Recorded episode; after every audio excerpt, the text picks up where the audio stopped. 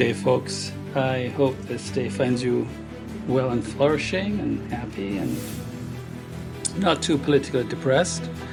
Um, today, I wanted to do something a little bit different. I wanted to do a sort of cultural analysis of a few of the pressing issues of our day that I don't think are going anywhere.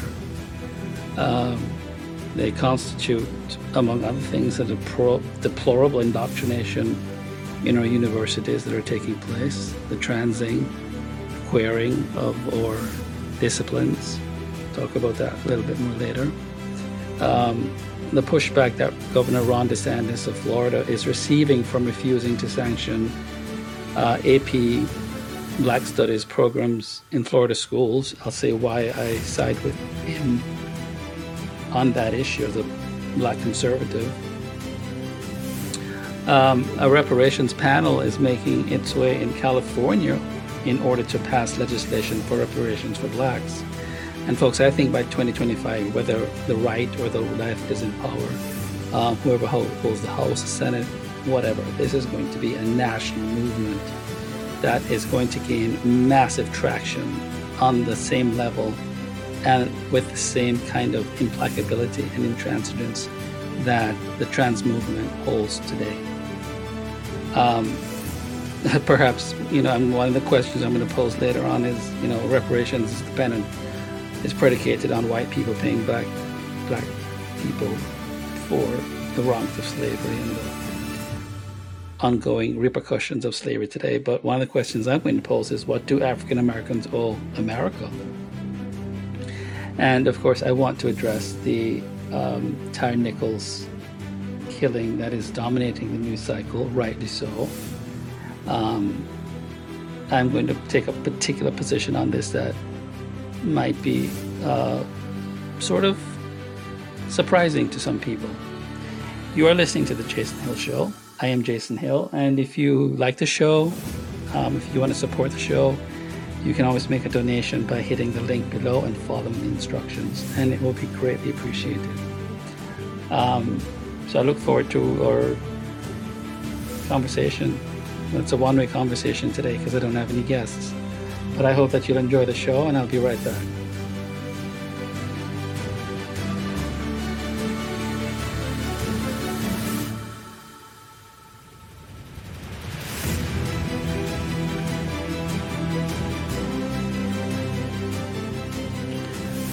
No, I think that the killing of Tyre Nichols has nothing to do with white racism. And It is a horrific continuation of black on black crime in the United States of America. In one sense, it does have something to do with racial profiling by blacks that has nothing to do with the racial profiling of white people that white of white people that white people have of black people. But I think the attempts to portray the brutal beatings of Tyre Nichols, a black man, by five black Memphis police officers that resulted in his death as a racial issue fails on one account. Now, several of the commentariat and the punditry on the left have stated that blacks are not immune to internalizing the racist attitudes of whites, that they have attempted to draw a correlation between this case and other cases involving white officers accused of police brutality. Against blacks um, by implying that many blacks sort of, you know, unconsciously absorb racist white supremacist views of other blacks and then enact them against their own race in nefarious ways. But I contend that the beatings that resulted in this young man's death is a case of black on black crime. Okay, it's a straight up black on black crime. Those five black police officers constituted a group of feral thugs who have taken their thuggish sensibilities and unleashed them against an innocent victim. And this is the trauma, okay, that blacks in many cities suffer on a daily basis from gang members. This is what I see in Chicago, where I live. I witness this as a recipient of the news. I don't live in those areas where that's happening, but I also live in an area that is becoming increasingly crime ridden by the infestation of these gang members who infiltrate neighborhoods such as mine, you know, very good neighborhoods in the DePaul area. Um, so anyway, those officers, I think, constituted a gang of sadistic, amoral hoodlums who committed a hazing ritual by death, which is a constitutive and lethal feature of the identity of individuals in gangs in the United States of America. Right? It's further galling that people would attempt to blame the cultural conditions of black life on white neglect, for example, rather than state the putatively obvious, which is Nichols was killed by a gang of super predators who have disgraced the honorable profession of law enforcement. Right? So, acting on their own volition, not as cultural automatons, they chose to kill him because they chose to act as authentic representatives of their broken culture. But the beatings that resulted in Nichols' death is a form of racial profiling. Blacks creating their own style of racially profiling other blacks for murder. It is the most systemic form of racial profiling that exists in the USA today. And here, black men in particular target other black men as homicidal victims, as prey to be annihilated. So, black on black crime is a national security disaster and risk. And it betrays, I think, a deep form of self hatred that exposes itself or expresses itself in a sort of homicidal rage that turns that turns mainly against uh, black people. So, what else do I want to say? Oh, I'm looking for this. The, yeah, here it is. The department, according to the Department of Justice, the offending rate for blacks, the number of blacks who commit homicide as a percentage of the population, was almost eight times higher than that for whites, and the victim rates six times higher. Most homicides were intraracial. 84% of white victims killed by whites, and 93% of black victims killed by blacks. So, racial profiling by other blacks is systemic and pervasive in the black community. I mean, one hears it in the music, okay? In rap music, hip hop, hip hop music, most of it, the majority of it, where black gang members uh, or where black gang lifestyle, murders, sexploitation, explicit and graphic sexual depictions of blacks, drugs, violence are routinely celebrated in the black community. And there is, as far as I can tell, no other aesthetic analog in any other culture, not where members of a race or ethnicity celebrate and encourage each other to murder their own kind, to hypersexualize each other, sell, steal, consume drugs, not where a lifestyle predicated on the degradation of one's in group is a constitutive feature of the culture.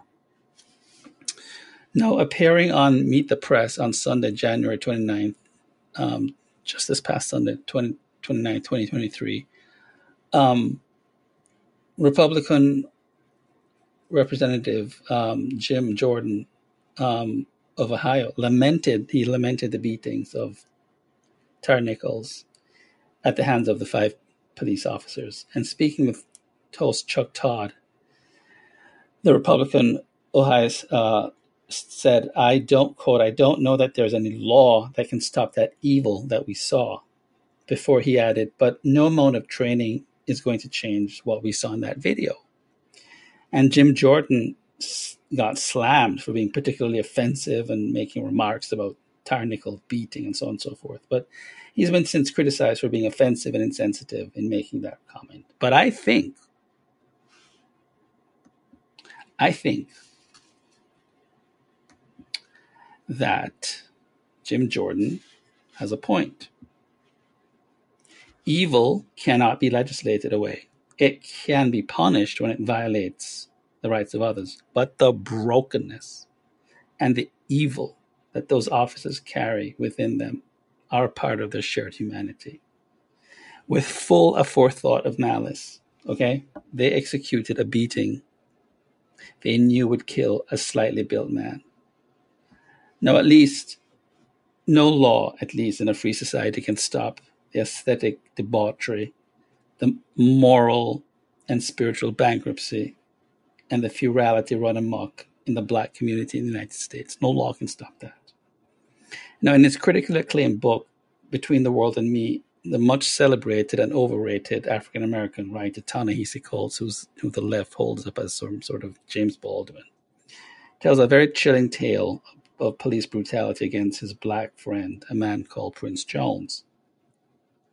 Only it is a case of black police brutality. In fact, in his entire book, not once, okay, not once does he write about being um, hurt by white people. Not once. Um, his, I'm, I'm trying to, I'm actually, I'm looking through the book here. No, I was just looking at my notes. Quotes his derogation, okay, his derogation of black agents is appalling. The police officer who killed his friend Prince Jones was black. Prince Jones was shot and killed by a police officer who claimed that Jones had tried to run him over with his Jeep. All right? Yeah. Uh huh. Coates himself writes of a, a black schoolyard bully who first apprised him of his place in the world by revealing a gun at his waist.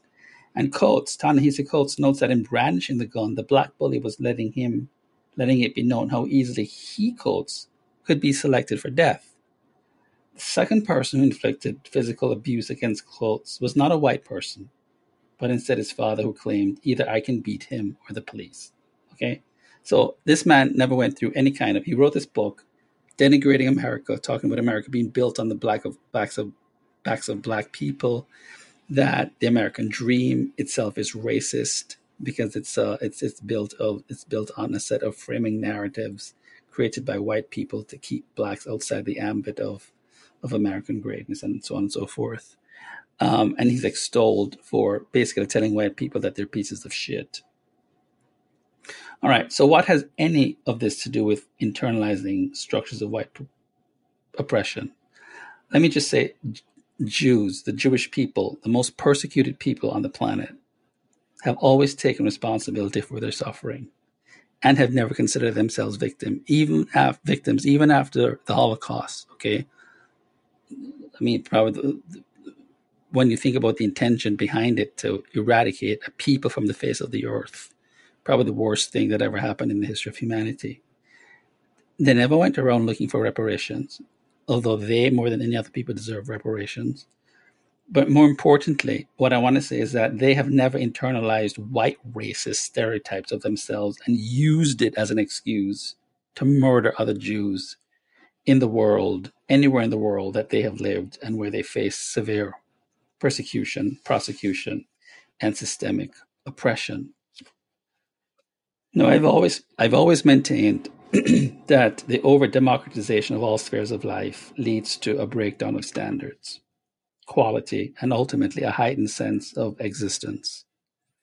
It leads to vulgarity, mediocrity, and appeals to the lowest common denominator in each person. Because over democratization disavows rational discrimination, it allows everyone into the future. Any kind of rational vetting that's going to lead to rational discrimination is verboten, it's forbidden. So perhaps Jim Jordan was speaking elliptically because he knew if he spoke openly, he might be rebuked and censured. Now, yes, there are good people, there are good police officers who emerge from a broken and bankrupt culture. One cannot steep oneself too deeply in stereotypes, but stereotypes hold some degree of truth to them. The gang of five that killed Tyre Nichols come from a bereft culture. And I think a division of more labor needs to occur on all fronts. Many in our society seem to think that misgendering a trans person is the worst thing that you can do to another human being. I was told that it's the worst thing you can do. A woman told me, a trans woman, told, me, I don't know if she was trans, I don't know what the hell she was, but she said it's the worst thing you can do to somebody. Or that it seems to me that in a culture where black seems to be represented everywhere, that white supremacy penetrates every public sphere of life. Um, that this is the view. I think that black people are represented everywhere, but we, we live in a culture where it's, it's claimed that white supremacy rears its head in every sphere of life and is keeping black people back. Um, you know how I feel about that. If you're in America, black, white, Asian, brown, whatever, you're privileged. Shut up. But I think laser focused attention needs to be aimed at a parallel society that's existing concurrently in the United States of America. Okay? And when we speak of Black American culture, we are speaking not of many cultures. We're talking about a culture that is broken, bereft of values, moral heft, and sustained leadership. It is self destructing. It is a thug culture that I think today contributes little of any intellectual, aesthetic, or moral value. The Gang of Five officers are of this culture. They are its most eloquent manifestation of its ethos. They cursed and swore with profanities as they threatened Nichols. Now, I think until most of us admit that when when asked, what comes to mind when you think when we think of black culture in America today, many of us would rather not say because the answers are stark, dark, and devoid of anything we could care to pass on to future generations. So we should not be surprised that thugs dressed in uniform who kill are no different than the ones with their pants hanging below their waists who roam the streets terrorizing innocent citizens. The Gang of Five just contributed to the growing statistics of those Americans who contribute most to crime waves spreading across urban America. Because they committed gang warfare against an innocent person. That's what they did. Congressman Jordan is right. He's correct. There might not be any laws to eradicate the evil depicted in the videos killing Tyre Nichols. They are, there are, however, radical solutions that can be entertained. Solutions our society may rather not be ready to consider and implement because they might ask us to ponder the question of who gets led into the future and who remains outside the realm of admission into civilized society. We're going to take a short break. And when we come back, we'll talk about some of the madness that's going on in our institutions of higher learning.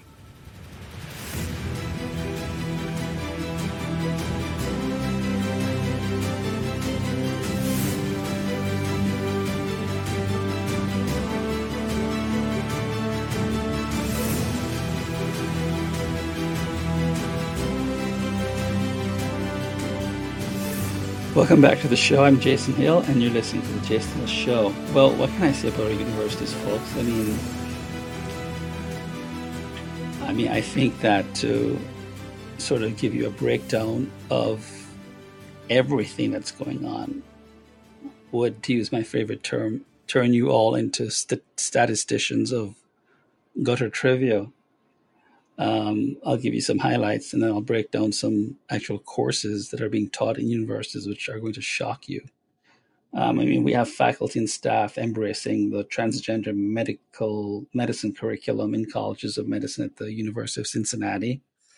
We have the now familiar idea being promulgated that math, science, and um, grammar are racist. This is no common coin of the realm there is a there is a push to coerce people into a belief system that they may not agree with by forcing them to declare their pronouns at meetings, class discussions, and lectures. Now, if one of my students asks me to call him or her them or they, I will do so because I, I just I, I want to respect the person. But I'm not going to wear my pronouns on my sleeves and announce my pronouns to everyone, although gender spectrum, I identify as a 10 when it comes to male. I don't think my gender identity is fluid. Um, so, uh, and I expect people to just assume that I am what I look like, which is a man. I, am 100% male. There's nothing about me that feels like a female. And um, that doesn't mean that I don't have female qualities. We all do male and females have, but primarily fundamentally, deep in my soul, I don't feel like a woman. I feel like a man, and I expect people to just assume that my morphological features correlate with my gender. I look like a man. I am a man. All right. Um, so there's I'm not going to be coerced into thinking that you can change your gender just by saying that you're a woman if you're born a biological male. And wearing my pronouns or, or announcing my pronouns is a tacit way of endorsing an ideolo- ideological movement, transgenderism, that I just don't buy into.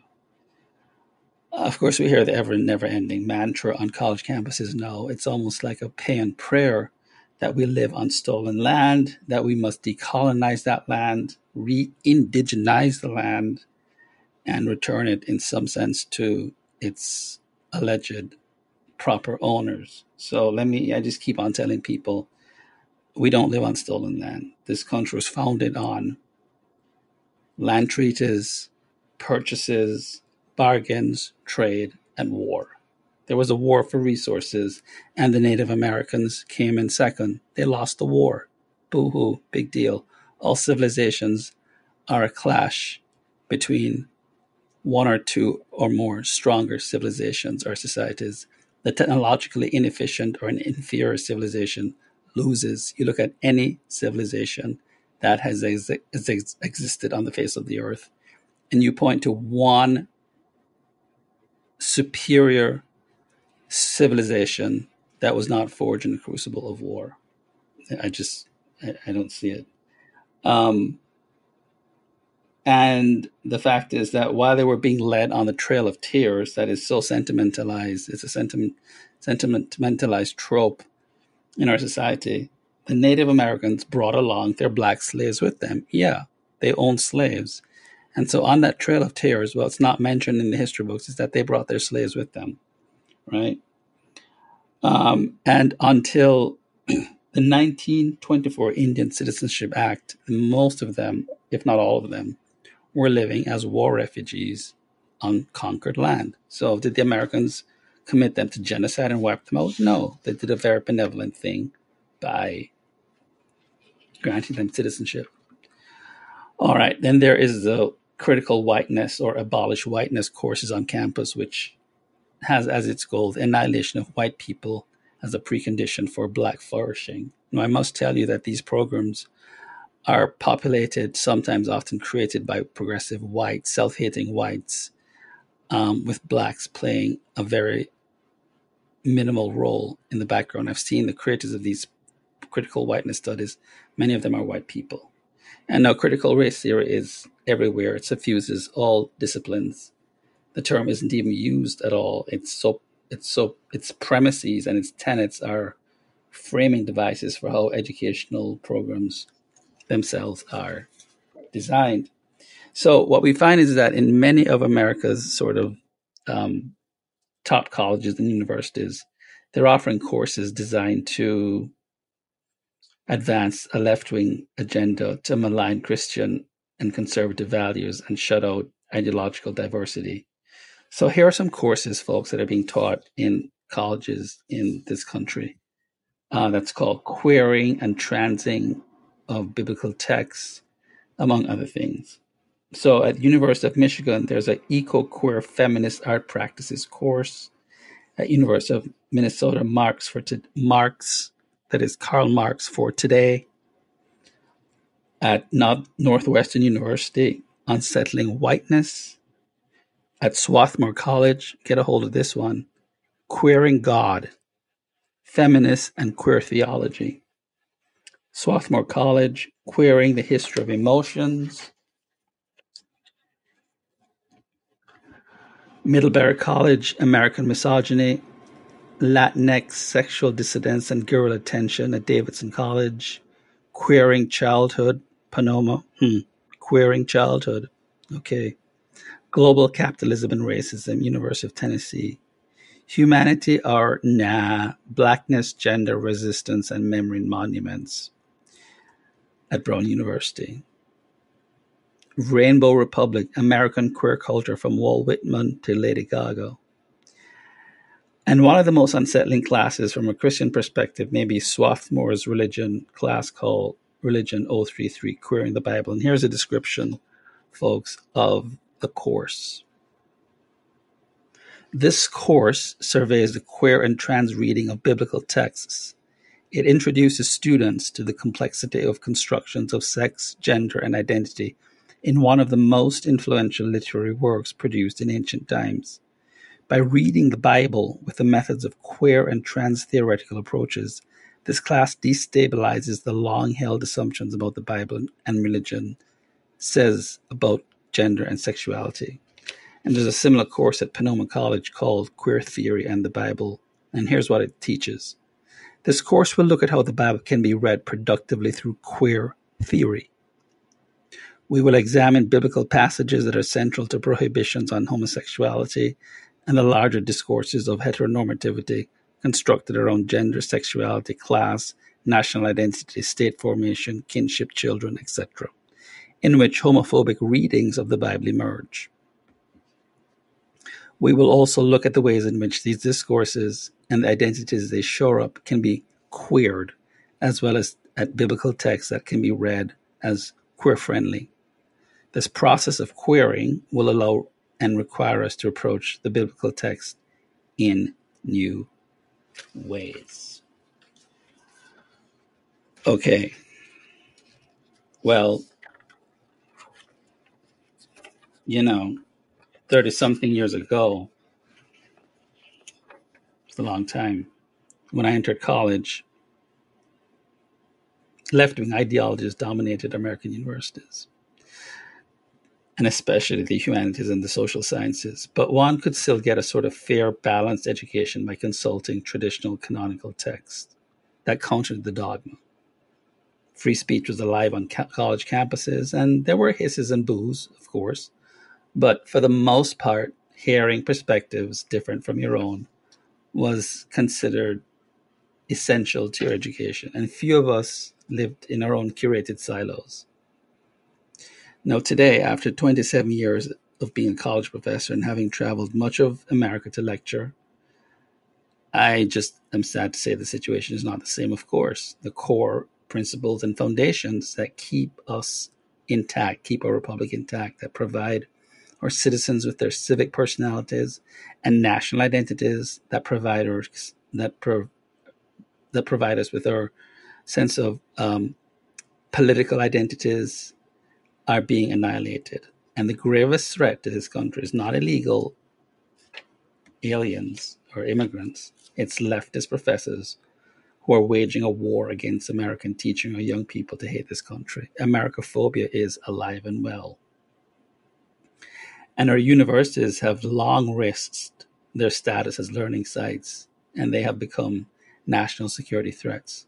So we need to defund them, we need to di- disband them, and rebuild them with conservative principles. That is, values advocating individualism, capitalism, Americanism, free speech, self reliance, and the morality of wealth creation. So, again, you know, when I when the term Western civilization is equated with white supremacy, racism, cultural superiority, pervasive oppression, pervasive oppression, and I have students in my class, my political philosophy class in the past, who have refused to study the works of John Stuart Mill or John Locke or any white thinker because they consider them white supremacists. Uh, there is no lower level of educational hell. The manifest destiny of the humanities and social science professoriate is to have politicized knowledge supersede truth, objectivity, facts, and genuine learning. And there are many social ills taking place, but the cultural relativists who rule its turf would abolish reason, rational argumentation, appeal to traditional canonical texts as evidence for objective truth about our world, and belief in an objective reality. See, when you've got that destroyed, then all the trans stuff, all the queering of the Bible stuff, all the sort of perversities that are taking place are possible because you've abolished the precondition that would call those movements into check.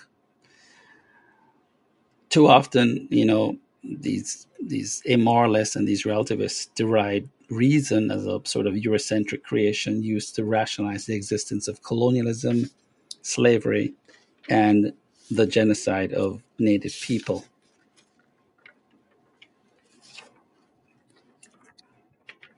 But I mean, ordinarily, the best way to counter an intellectual adversary is through a contest of rational faculties, right? So in the old days, we used to say the I, the contest in the marketplace of ideas, the best ideas will win, and the person with reality on his or her side with the best relevant fact and strongest argument usually wins. But today's scholars in the humanities and social sciences increasingly declare that modern argumentation is a white Western form of domination and linguistic imperialism that silences racial and ethnic minorities and devalue their lived experiences. So you can't argue with people. The only alternative is to shut them down, like what DeSantis is doing. Shut them down. Right? So cultural Marxism, defined as anti capitalist cultural critique, is sort of like the educational trope that mediates all forms of learning in today's universities. And it is simply a guise under which to politically indoctrinate students into becoming socialists who will do anything to prohibit freedom of speech on college campuses. So we are witnessing a generation that will not tolerate other perspectives, students who will not hear opposing ideologies. So socialism advocates ownership and control of the means of production, capital, and land in the community as a whole. It is not a morally neutral system. Any system of governance presupposes an answer to the question Are you a sovereign entity who owns your own life, work, and mind? Is your mind something that can be nationalized and its material contents distributed by the state? Now, socialists think the answer is yes, and they believe the products of one's efforts belong to the community, that the state and society of have a moral and financial responsibility to care for other people's children, and that the most successful and productive people should not should be the most penalized. So, educational systems that have become such propaganda machines should not be funded by taxpaying Americans. We have the spectacle of contemporary Africa, Venezuela, and much of Latin America's evidence of the political calumny of socialism. And we have seen the brain drain of other Western, Western countries that advocate socialism. In those countries, citizens resent the enormous financial costs to them in the form of taxation, and they come to America, to the United States, for fiscal relief. So, rejecting canonical texts and their alleged white supremacist authors is related to advancing socialism. Both appeal to a politics of victimology that purportedly only an emergent brand of post colonial Marxism could solve, identity politics, victimology, and multiculturalism have reached such astronomical heights in the United States um, that universities actually trigger it should trigger warnings for students who feel oppressed and traumatized because they have to read the writings of living or dead white men. So I want to say if elitist scholars infect the minds of our students with anti Americanism, who will defend America when those who truly threaten us from the outside descend with intent of destroying our republic? So you who defend or who fund our universities do so with trust that intellectuals will act in your interest and protect your pro American values. But you are wrong. Your hard work has been financing people who think they are better than your crass materialism, who think that you, but not they, are complicit in an evil system, capitalism. So I say withdraw your support and leave them to fund themselves.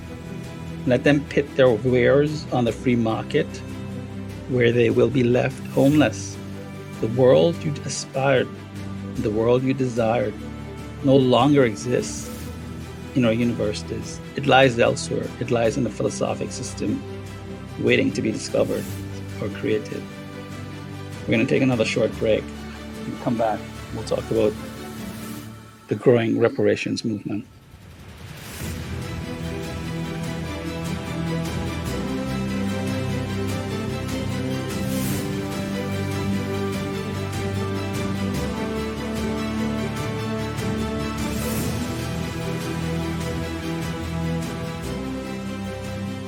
Welcome back to the show. I'm Jason Hill, and you're listening to the Jason Hill Show. Chairwoman of California's reparations panel is actually advocating a wealth tax that would redistribute funds of black residents to black residents rather and those who are descendants of slaves. So Chairwoman Kamilah V. Moore in the California Reparations Task Force heard from tax law experts across the United States that testified how white people are more likely to be wealthy. Therefore, any reallocation of funds would benefit the state's black population. Now, this task force was created in 2020 by Gavin Newsom, the Democratic governor of California, and established through California AB 3121, a bill that focused on reparations for black citizens and one proposal is to give out $223,000 in payments to every black resident in the state. Now, per the 2022 consensus, with 6.5% of California residents identifying as black or African American, close to 2.5 million people, that would amount to roughly $569, $569 billion needed to fund the reparations. Well,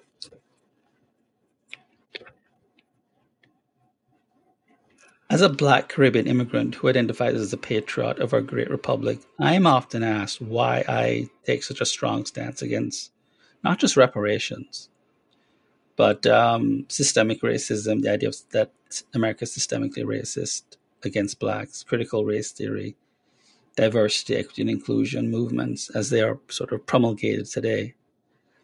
If I could give an answer standing on one foot in a single sentence, it would be this. All such movements presuppose that by constitutional design, the United States of America is ineradicably racist in its cultural DNA, so to speak, and require a radical political and moral rebranding to remedy the sins of the past. So the reparations movement, for example, overlook the fact that reparations have already been paid to blacks.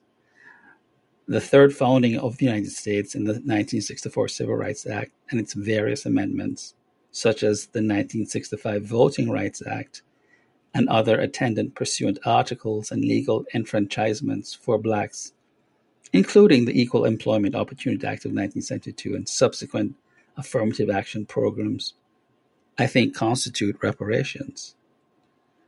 I place reparations for Black Americans into the plethora of affirmative action programs that set aside preferential policies in education and employment for Blacks and women.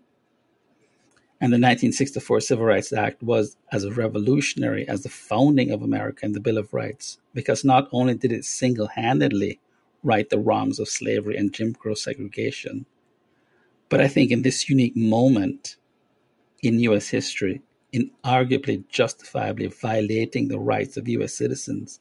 It was the most audacious act of cultural and moral eugenics ever leveled against the United States of America. And by this I mean that it resulted in the broadest moral resocialization and social engineering program of white Americans in the history of this country. The Concomitant moral eugenics was a form, I think, of moral paternalism and intrusion in the conscience of white Americans. It was an abrogation of freedom of conscience and the application of that conscience in concretized material form. So I think the Civil Rights Act of 1964, enacted on July 2nd of that year, was a landmark civil rights and labor law that outlawed discrimination based on race, color, religion, sex, national origin, and later sexual orientation.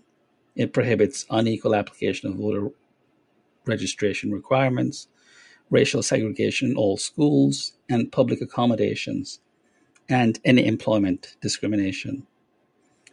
Under the Act, Congress asserted its authority to, to legislate under various parts of the Constitution, especially to regulate interstate commerce. And it guaranteed all citizens equal protection under the laws under the 14th Amendment and exercised its duty to protect voting rights under the 15th Amendment. Now, the target of the 64 Act was as much whites as it was blacks, and not just in the sense of mandating that whites cease egregious practices of discrimination against blacks, but rather that whites become entirely new types of persons by undergoing a moral makeover. The state had been the biggest manufacturer of systemic racism by creating laws that barred blacks from full entrance into society, mainstream society. And it had been a great socializer in the formation of the ethos, mores, norms, and values that shaped the sensibilities of whites.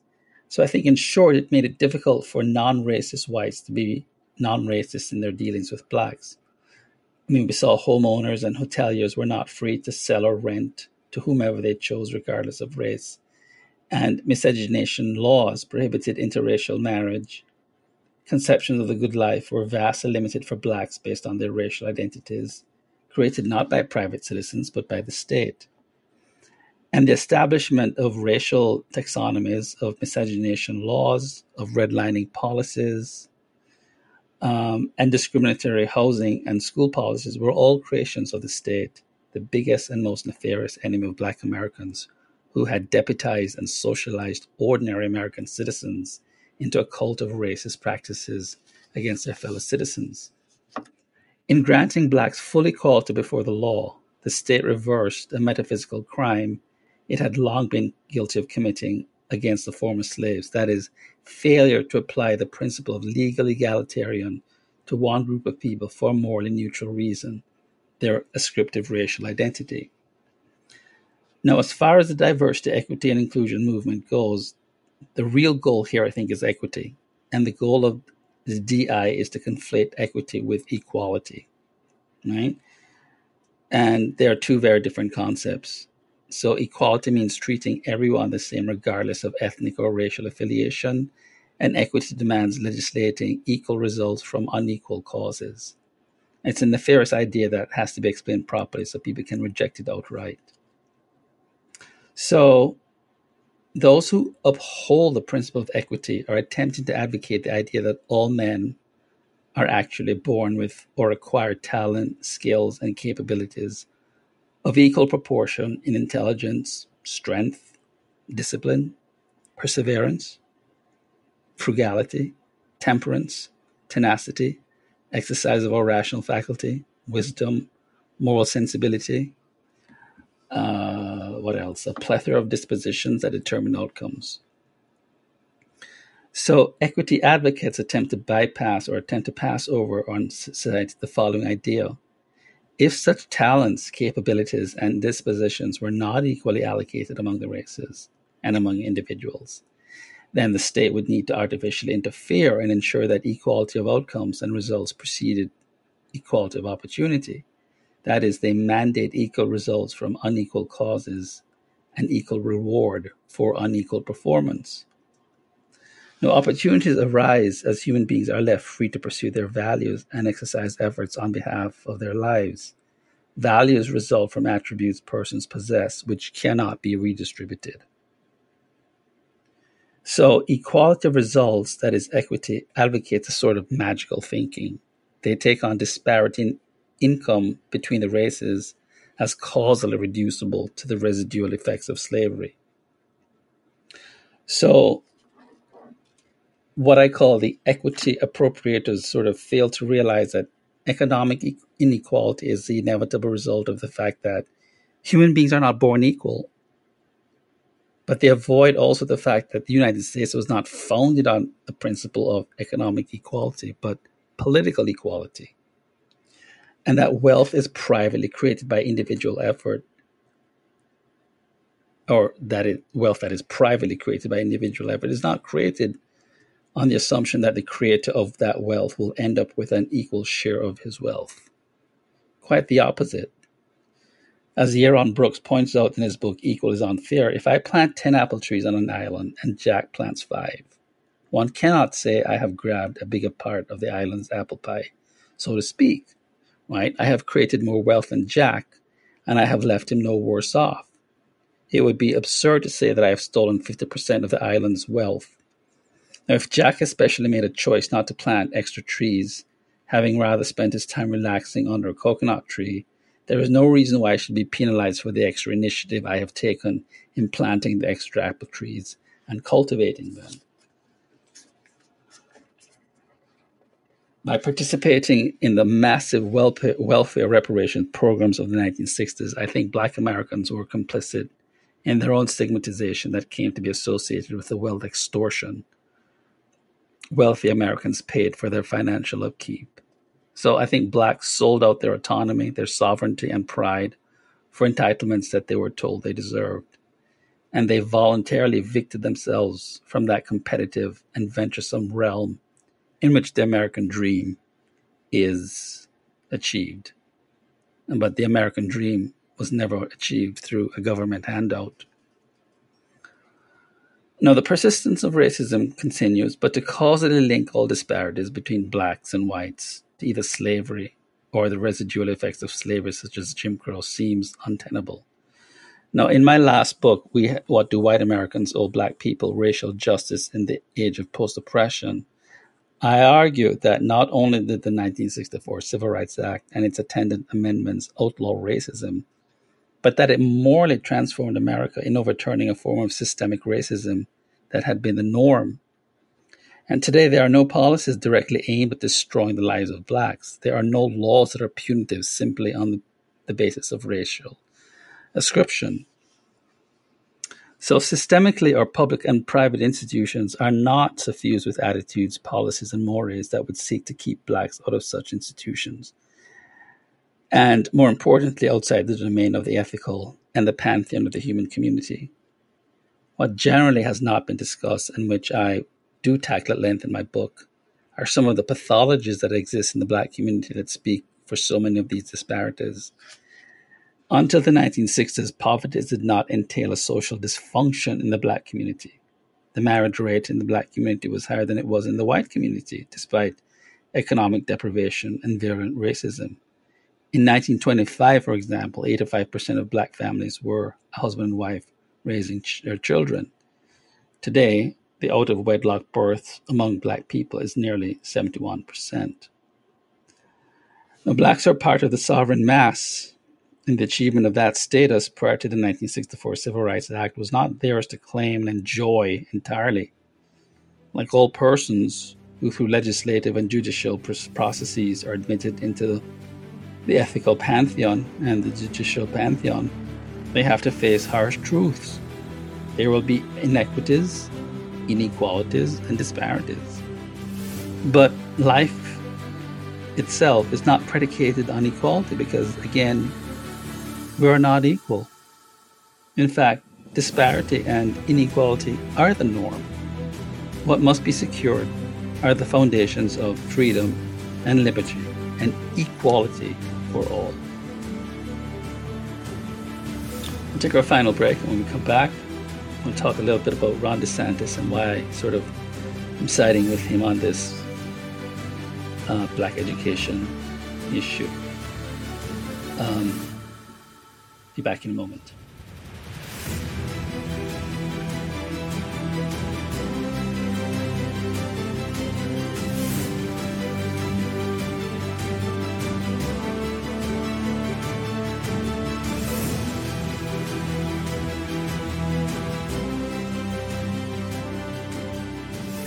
Thanks for listening. I'm Jason Hill, and you are listening to the Jason Hill Show. So, again, Ron DeSantis uh, reiterated the state's rejection of a proposed nationwide advanced American Studies program, saying it pushed a political agenda of indoctrination. And the governor said his administration rejected the College Board's advancement placement African American Studies because, quote, we want education, not indoctrination um, says that the course promotes the idea that modern American society oppresses black people, other minorities, and women, and that it includes a chapter on black queer studies that the administration finds inappropriate and um, uses articles by critics of capitalism. Okay, so yeah, the study is basically denigrating capitalism, indicting America. It also included one of America's most racist poets, um, Amiri Baraka, um, who my colleague over at Front Page Magazine did a wonderful article. America's most racist poet is taught in colleges across America. Here's an excerpt from the poet Barak Amiri Baraka that uh, I guess DeSantis is claiming was included in the Black Studies program. Um, come up, Black Dada, Nihilismus, rape the white girl, rape, cut their father, their fathers, cut their mothers' throats. Um,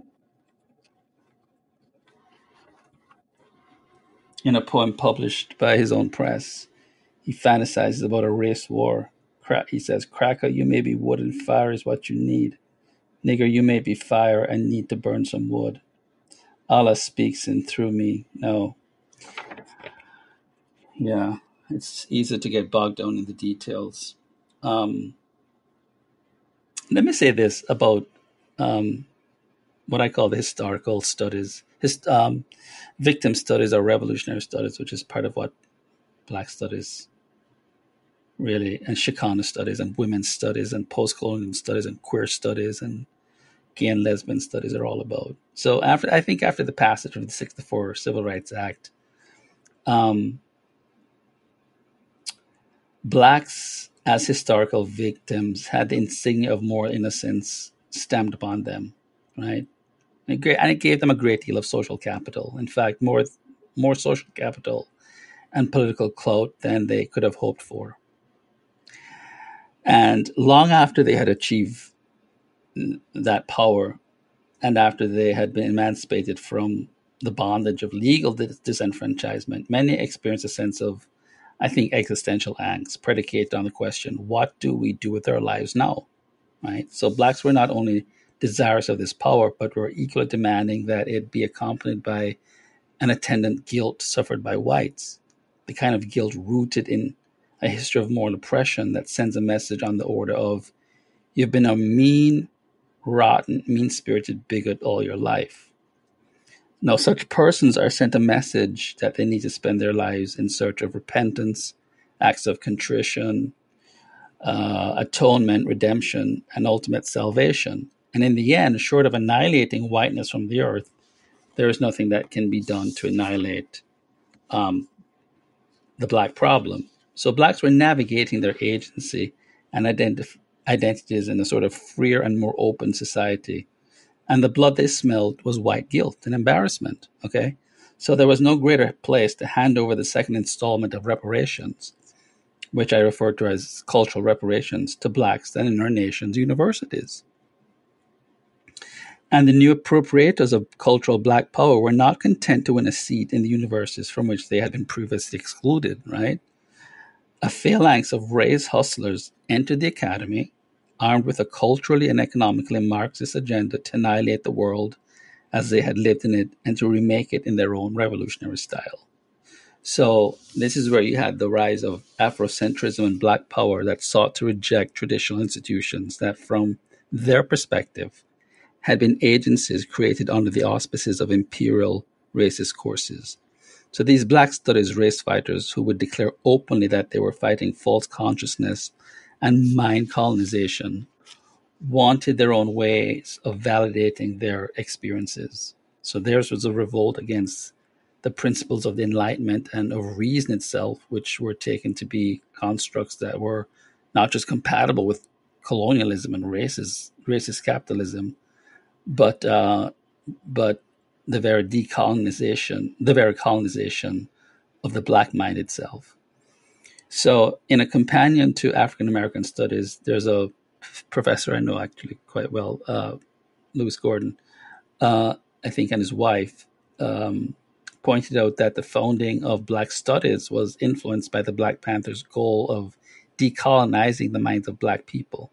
And they write, these, these uh, philosophers and anthropologists, quote, African American studies is an intrinsically politicized unit of the academy whose objective is to overcome false consciousness, a Marxist term created by white supremacy. Or to put it differently, to understand that to understand what W.E. Du Bois called the double consciousness, which after the 1960s was understood more as a contested truth. So, Black Studies was the forerunner today of today's overtly politicized classroom. Right, the university was the institution that granted moral accreditation to Black nationalism, and this deferential act in turning the nation's classrooms into bastions of indoctrination and activist sites came at a cost. Right, social justice, uh, canonical revisions, and propaganda are inimical to academic rigor. But radical blacks almost embraced the principle of arrested intellectual development because the standards of rigor, research, and qualitative judgments were viewed as couched in this in white society's notions of hierarchical ranking, methods of appraisal, and patterns of exclusion. So the goal of Black Studies programs was not just to decolonize the minds of Black students and to reorient them away from a Eurocentric model of thinking, grounded in the value of the Enlightenment, universalism, and disciplinary pluralism. These individuals were after power. Black Studies per se was not a real discipline like philosophy or history or psychology or political science, English literature or sociology. It had no methodology and pedagogically speaking, it was intellectually bankrupt. So when we say that a discipline has a, you know methodology to support it, we mean it has a foundational anchor to give it coherence, sensibility in the literal sense, and the ability to yield conclusions and make judgments that are intelligible, comprehensible, and perceptible to the average human mind. So the rules and procedures cannot be arbitrary. They can't be subjective. They can't be based on moods and whims, right? They must be, uh, in some sense, consonant uh, with the nature of each discipline. So it is, for example, inappropriate for a literary scholar to use the methods employed by a physicist to analyze 19th century Victorian poetry but Black Studies was radical and revolutionary in nature. The goal was activism and to establish Black power through indoctrination. Today, it's all about ethnicity and racism, right? The Black Studies programs of the 60s established the anti intellectual standard that permitted Rutgers University to declare in 2020 that grammar is racist and that it would be focusing on critical grammar, that is, Black English in all in the, in fall of the same year, the University of Chicago would go even further and refuse to allow any of its incoming doctoral students in English a place unless their studies incorporated some hodgepodge of social justice linked to Black Lives Matter.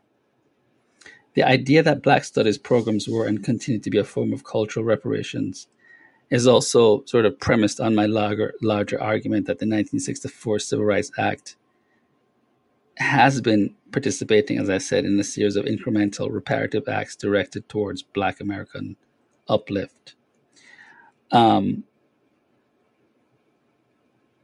so I think I would want to say that Black Studies was a form of cultural reparations, and not just because it was conducted, you know, under the auspices of administrative bodies run by powerful white people who funnel thousands of dollars into a pseudo, a pseudo discipline it was a form of cultural reparations because these bureaucratic bodies sanctioned the well publicized agenda of these victims and their activists' revolutionary studies phenomena that would grant more license for the creation of women's studies, as I said, post colonial studies, queer studies, fat studies. Yeah, there's fat studies, disability studies, ableist studies, Chicana studies, and, a, and congeries of other programs heavily indexed to postmodernism and cultural Marxism as their cultural grid. So DeSantis knows the sort of Marxism and the Marxist principles behind Black studies, which I think is why he's wary of having them implemented in schools in Florida. And he's right. The race fighters, okay, and even genuine activists, they were out um, to, to, to sort of establish a new world order, and they wanted to get even by overthrowing the system. So, uh, in the spirit of France Fanon, they wanted to substitute one species of mankind with another, and this this inevitably sets out to change the order of the world. It is it is putatively an agenda for chaos. I mean, the substitution of one species of mankind with another was uh, that's crazy, but it was framed by an agenda which set out to decolonize black people from white and Western educational paradigms. So the race fighters were academic activists inspired by Black Panther's ethos, by the Black Panthers ethos, which they sought to emulate and promulgate inside the classroom. And this ethos, translated into literal form, was a creation of a new type of human being who would be an atavistic, non American black nationalist filled with racial pride, besotted with power, and a maniacal will to impose his agenda on the rest of America. So the Black Power ethos that ch- charged Black studies was fueled by a view that saw white America as colonists. And the colonized blacks had been in such a state since 1619 when the f- alleged first slave ship arrived in Virginia, so they claimed. In truth, the first ship contained not slaves but indentured servants. And the way in which these new negritude stood in diametric opposition to what Martin Luther King Jr. had advocated and fought for must be emphasized, because waiting in the wings for the imprimatur of official freedom, that is, no legal barriers to prevent them from pressing rights claims, they co opted and bullied an obsequious set of cowardly, bureaucratic babbits into submitting to their demands all over the United States. So you had student strikes at a broad swath of universities such as Columbia, Amherst, Harvard, Cornell, Yale, and Howard compelled university administrators to establish Black Studies programs all over the country. So, excuse me, by 1970, most American universities had Black Studies programs on their campuses, and these cultural reparation programs meant to assuage the anger, rage, and nihilistic impulses of students who had just been the beneficiaries of a painful and protracted civil rights struggle were generally not seen as educational programs, but as ideological indoctrination units. The programs, like the separatist movements among several black student organizations today, were not designed to improve or create interracial relations or understanding as unified Americans or to embody the real history and the contributions that so many blacks have made to American life, which is just part of American history. They were meant to establish black autonomy and self sovereignty to the level of a cult. So, in some sense, it was the beginning of the coddling of the American mind by progressive administrators who felt guilty for the injustice blacks had suffered by members of their race. And cultural autonomy for blacks is a given in today's universities. The chickens of the 1960s have come home to roost. The hatchlings and the surrogates are running the universities today. And the same con game, folks, is being foisted on our K through 12 students. Ron DeSantis is seeing this. He is seeing this and he's saying no. Well, I'm going to save cancel culture for another episode because we're gone. We've gone over the one hour mark, and um, I don't want to tax you too much. But uh, we're going to be taking a break. Uh, I'll be off next week and returning uh, the week after that. So, this is the Jason Hill Show. Thank you for listening. I hope you enjoyed this episode. I hope it wasn't too heavy in uh, the detail and the analyses, but I think, folks, that it's important that we understand the reason and the roots and the foundations behind much of what uh, counts as phenomena affecting our society today. So, goodbye and see you in two weeks' time.